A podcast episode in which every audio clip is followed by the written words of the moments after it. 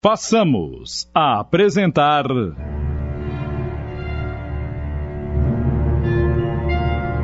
Inimigo de Família.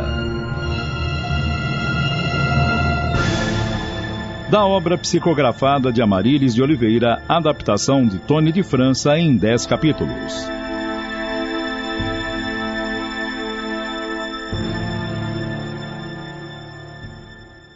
Esta minissérie nos leva à reflexão e autoavaliação de um assunto que é tão velho quanto a nossa humanidade: a vingança.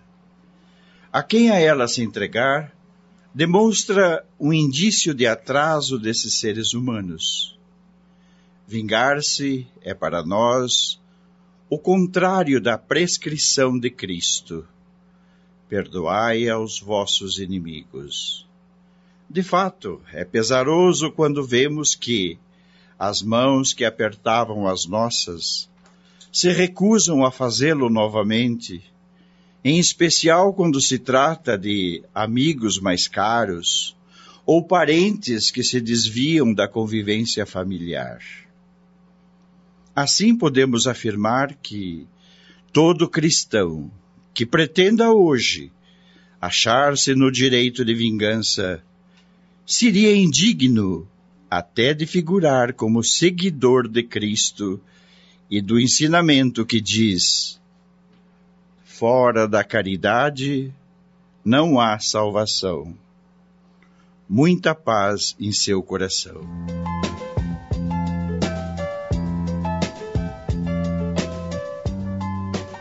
Nossa história conta que um obsessor, querendo vingar-se de todos com quem conviveu no plano terreno, aproveita-se de uma ocasião festiva onde comemoravam alguma coisa que ele mesmo não sabia o que. Aproximou-se de Dalva, a primeira a ser notada por ele. Era uma fofoqueira e maledicente para valer. Janir, que estava ao lado dela, era muito vaidosa. A aparência para ela estava acima de tudo. Ambas conversavam.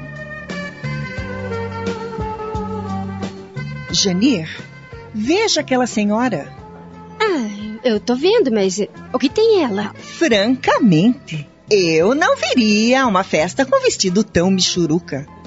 Não tem um bordado sequer. E o tecido, então?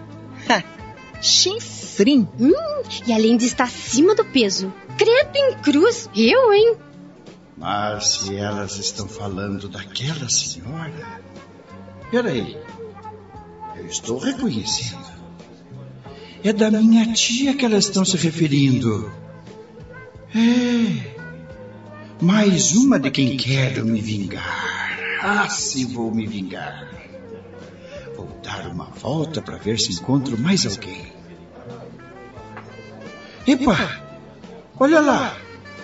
O Carlos Eduardo. Sempre ganancioso. O dinheiro era tudo para ele. Desse aí eu preciso vingar-me pelo golpe que deixou-me na penúria. Vou chegar bem perto dele e vou dizer aos seus ouvidos: Carlos Eduardo, conheço você e sua gana por dinheiro. Eu fui sua vítima, lembra-se? Sofri muito. E então? Aproveitou bem o dinheiro? Viveu na mordomia? Pois bem, chegou a hora de acertarmos as contas. Nunca é tarde demais.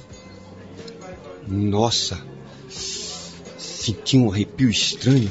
O que será isso? Ah, deve ser a inveja dessa gente. Você ao lado de uma mulher linda como eu e cheio de joias caras, colar. Não tira os olhos da gente. Invejosos. Nem sei por que viemos a esta festa, se eles não são do nosso meio social. Mas são meus parentes, querida. E pobres. É, mas até que a festa não está lá como eu pensei. E esses salgadinhos, hum, tem até nojo. Onde será que eles mandaram fazer? Puxa, Marcela, minha irmã é muito cuidadosa nesse sentido. Pode comer sem medo. Ah, não sei não. Tenho minhas dúvidas, sabe, sei lá, não é mesmo? Aquela mulher não me pareceu estranha. Peraí. Ela é a, a esposa de Carlos Eduardo. Mas não me recordo dela. De onde e quando a conheci? Olha lá. Uma outra parenta está vindo na direção a eles. Sejam bem-vindos, meus amores. Que bom que vieram. Que falsidade. Essa minha provável parenta os convidou por mera obrigação, porque os julgava pedantes, como de fato eram. Aliás, a maior parte dos que aqui estão agem como se estivessem atuando num grande teatro. ah, mas eu vou me divertir. Vou ridicularizar a todos. Epa, ali está um que não para de beber. Vou me sentar perto dele. Peraí, estou reconhecendo? Ele já bebia antes e pelo jeito continua bebendo. Mas este não está na minha lista de quem vou perseguir. E aquela mulher ao lado dele? Peraí, deve ser sua esposa. Vou ouvir o que eles conversam. Gilmar, tá na hora de parar de beber. Você já passou das medidas. Ah, não me enche. É só esse aqui é só o terceiro. Ah, mas não é mesmo. Diga-lhe que ela não tem nada a ver com a sua vida. Ai, não me amole. Eu bebo quando quer. Você não manda em mim. E além do mais, você não é minha mãe. E assim o espírito obsessor ia botando lenha na fogueira. Ele resolve voltar onde estavam a fofoqueira e a vaidosa Dalva e Janir, que continuavam a falar mal de todo mundo, criando assim um campo minado para ele. E resolve incutir no pensamento de Dalva: As joias da esposa de Carlos Eduardo são falsas. Eles não têm dinheiro suficiente para tanto. Isso é para humilhar os que aqui estão, só isso. Pois é, são tudo joias falsas. É só ostentação. Hum, pois eu não acredito. São de mau gosto, isto sim. Mas são verdadeiras. A mim eles não humilham. Ninguém faz isso comigo, não mesmo. Pois tenho certeza absoluta que são falsas. Olha que eu entendo de joias. Ah, não. Mas eu vou agora mesmo sentar-me perto deles.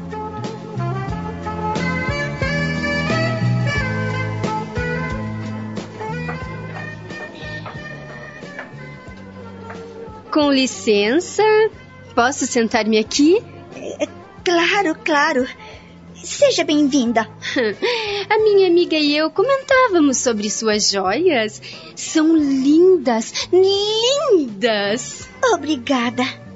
Foram presentes de meu esposo no meu aniversário. Mentira. Tudo mentira. Ela comprou contra a vontade do marido, pois eram caras demais. Mas Carlos Eduardo fingiu concordar, pois assim os familiares pensariam que ele estava bem de vida, numa posição social melhor que os outros. Nunca esqueço o aniversário de Marcela, minha esposa tão alinhada. E o obsessor influi na mente de Janir, e ela imediatamente capta a ideia. É tudo mentira. Ele tem uma amante. É, mas o que dizem é que quando um homem dá presentes caros à esposa, é porque ele tem a consciência pesada. Será que ela sabe de alguma coisa que eu não sei? Ah, mas se eu descobrir que ele tem uma amante, ah, eu me vingo gastando todo o seu dinheiro e deixo só com a roupa do corpo. Ou não me chamo Marcela. Pois é. Mulheres que nunca se casaram jamais vão entender o amor e o relacionamento de um casal. Janir ficou indignada com aquele comentário, uma vez que ela, já com 30 anos, nunca se casara, apesar de ter sido noiva duas vezes. Mais uma vez, instigada pelo obsessor, não deixou por menos e soltou o verbo. A minha recusa de dois casamentos talvez tenha sido porque eu jamais admitiria fazer o papel ridículo de esposa traída. Despeitada! Você não passa de uma solteirona rejeitada. Detesto essa sua prima. Fique esperto, Carlos Eduardo. Ai de ti se eu descobrir que você tem outra. Não dê ouvidos a isso. Elas estão morrendo de inveja das suas joias. Será que já sabe sobre uma ou outra de minhas amantes? Sempre fui tão discreto. Querida, vamos dançar? Ela prontamente aceitou, agarrou-se ao pescoço dele, desfilando pelo salão como demonstrando que se amavam perdidamente e não pelo prazer da dança. Janir voltou-se para junto de Dalva e disse: Hum, eu acredito que são verdadeiras. Mas ninguém me tira da cabeça que eles têm dinheiro suficiente para comprá-las. Ah, devem tê-las pedido emprestadas de alguma socialite. Ai, que vergonha, credo! Eu nunca faria uma coisa dessas.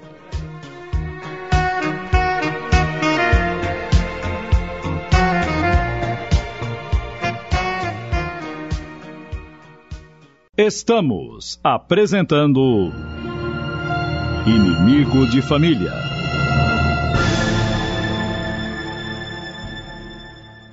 Voltamos a apresentar Inimigo de Família.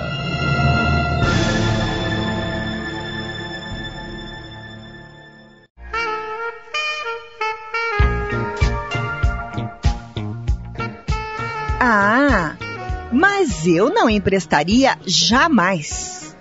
Mas, quem sabe, não serão cópias fiéis das legítimas? É, eu já vi uma vez num filme em que a mulher vendia as joias originais depois de mandar copiá-las e para enganar o marido.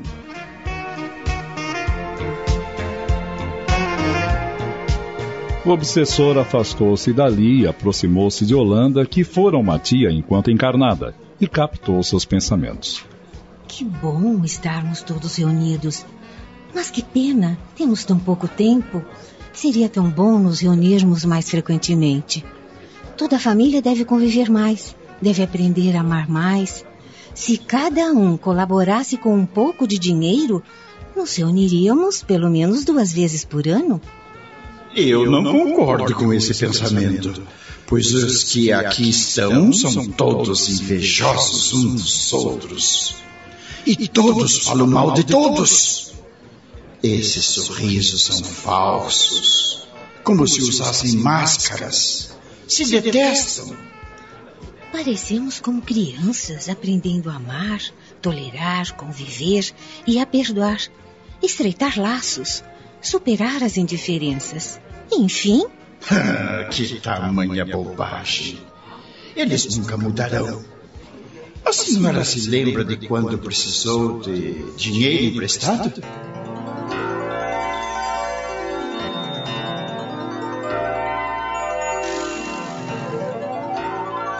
Carlos Eduardo, meu sobrinho, se eu venho pedir-lhe um dinheiro emprestado, é porque sei que você está em condições financeiras melhores que os outros. Oh, minha tia, eu lamento não poder ajudá-la, pois a reforma que estou fazendo na minha mansão está acabando com o meu dinheiro. Ah, sinto, tia. Yolanda dirigiu-se à sobrinha que. Oh, tia querida, os meus gastos têm sido altíssimos ultimamente, mas quem sabe alguém pode ajudá-la? Hum? Tia, tia, como eu gostaria de poder ajudá-la. Mas a senhora sabe que o salário de professora é, ó. Quem sabe numa outra ocasião.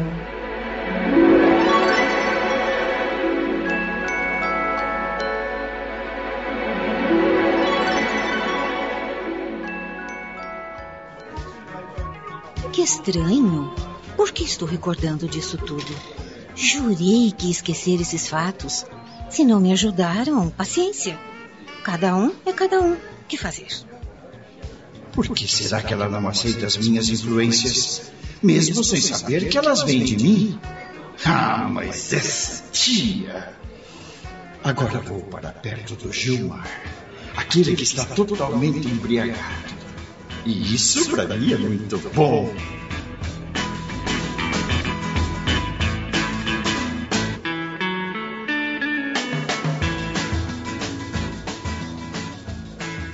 Gilmar. Vá para o meio do salão. Vá! Vai! Dance! Dance! Dance, Gilmar! Puxa, tô com vontade de dançar. É, dançar até cair. Gilmar, o que é que você vai fazer? Aonde pensa que vai? Dançar, ora? Isso não é uma festa? Eu vou dançar, ora. Você não vem comigo? Eu quero me divertir, só isso. Hein? Como dançar se você mal para em pé? Ai, meu Deus, que vexame! Sente-se aí e espere o porre passar. Me deixa, me solta. Você é uma chata. Tá vendo o que você fez? Nem empurra, me deixa, já disse. Na próxima vez que eu for, eu não levo pra você. Chata!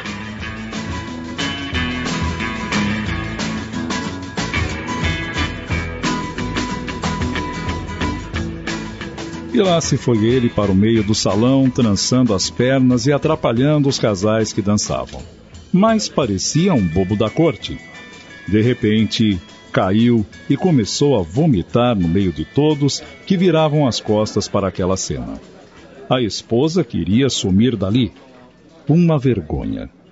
Não tardou e Yolanda corre até o centro do salão para socorrê-lo. Ela pede ajuda, mas todos se recusam com nojo. A mulher de Gilmar e Yolanda o carregam até o banheiro. Após alguns minutos, a festa acabou. Todos se foram. O obsessor se viu num ambiente vazio, mas outros procuravam beber os restos alcoólicos deixados nos copos pelo salão.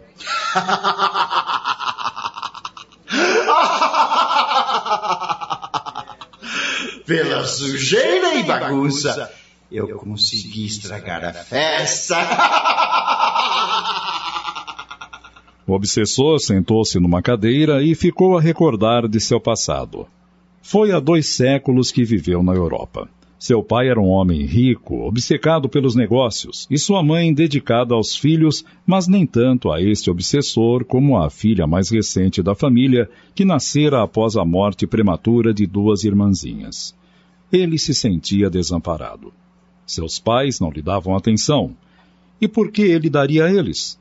Essa frustração cresceu com ele. Agora, ali sentado naquele salão vazio, eis que um garçom surge e começa a limpar tudo. E ele reflete. Mas o que aquela família comemorava? Nunca se amaram. E estavam todos ali. Para quê? Por quê? Ah, mas eu também nunca os amei. Quer saber? Eu vou me embora daqui. Vou à casa de Janir e incutir que ela é uma. Uma.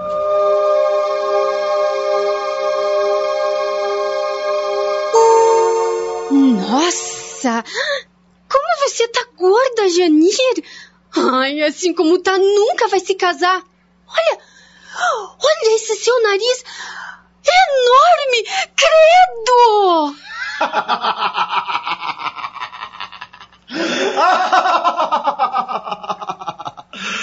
Consegui influenciá-la. Agora vou ver a Talva e ficar um pouco com ela. Epa! Ela está com o marido e os filhos e conversam. Ah, mas eu vou ouvir. Ah, mas eu tenho certeza de que aquelas joias eram falsas. O Carlos Eduardo não é tão bem de vida e nem um pouco inteligente para comprar joias daquelas para a esposa. São falsas, são cópias. Você viu o que eu disse, Antônio? Não. Não ouvi, não quero saber, tenho raiva de quem sabe. Ué, que bicho te mordeu, homem? Ora, Dalva, faça meu favor. Cada um vive conforme as suas posses e, para mim, quem gasta uma nota em joias deve estar ruim da cabeça ou doente do pé. Tanta coisa mais útil para fazer. Joia não enche barriga, não aquece, não veste, é só vaidade. E vaidade é pecado, você sabe disso. Lá vem você com seus extremismos. Mulher que se preza tem o direito a ter joia sim. Mas você não as tem. Hahaha, mas eu vou ter. Ah, se vou. Bem, você já sabe o que eu penso a respeito. Devia fazer parte dos dez mandamentos. Assim, ó. Se não souber o que fazer com o dinheiro, não se enfeite como uma árvore de Natal. Dê aos pobres, invista na educação dos filhos. Compre livros para se instruir mais. Pode parar. Poxa, em tudo você é sempre radical. Por quê, hein? Ora, não se faça de alienada. Veja as ruas como estão. Crianças nos faróis pedindo comida, sem escola, sem teto, enquanto pais trocam de carro, mas passam por necessidades dentro do lar. Que tipo de cidadãos teremos no futuro? E a culpa de quem é? Do governo? Nossa! E vou mais além. Nós é que não sabemos votar. Tá vendo como você é? Falávamos de joias falsas da Marcela e você já misturou com política. Ora, faça-me o favor. Mas você não falava em gastar dinheiro com o que não veste, não alimenta? Quer saber? Vou para o meu quarto me deitar um pouco. Cansei. Agora vou até o quarto dela para ver se a instigo um pouco mais. ah, ela pegou uma caixinha no guarda-roupa. Mas que pobreza! É uma mísera correntinha de ouro com um crucifixo. Dalva, seu marido é um pão duro e não te ama. Com certeza as joias que seriam para você, ele as dá para outras mulheres. Não acredite numa só palavra que ele disse. Sou uma injustiçada do destino. Nunca terei uma joia. Meu marido é um pão duro que não me ama. Ai, meu Deus, como sofro! Acabamos de apresentar.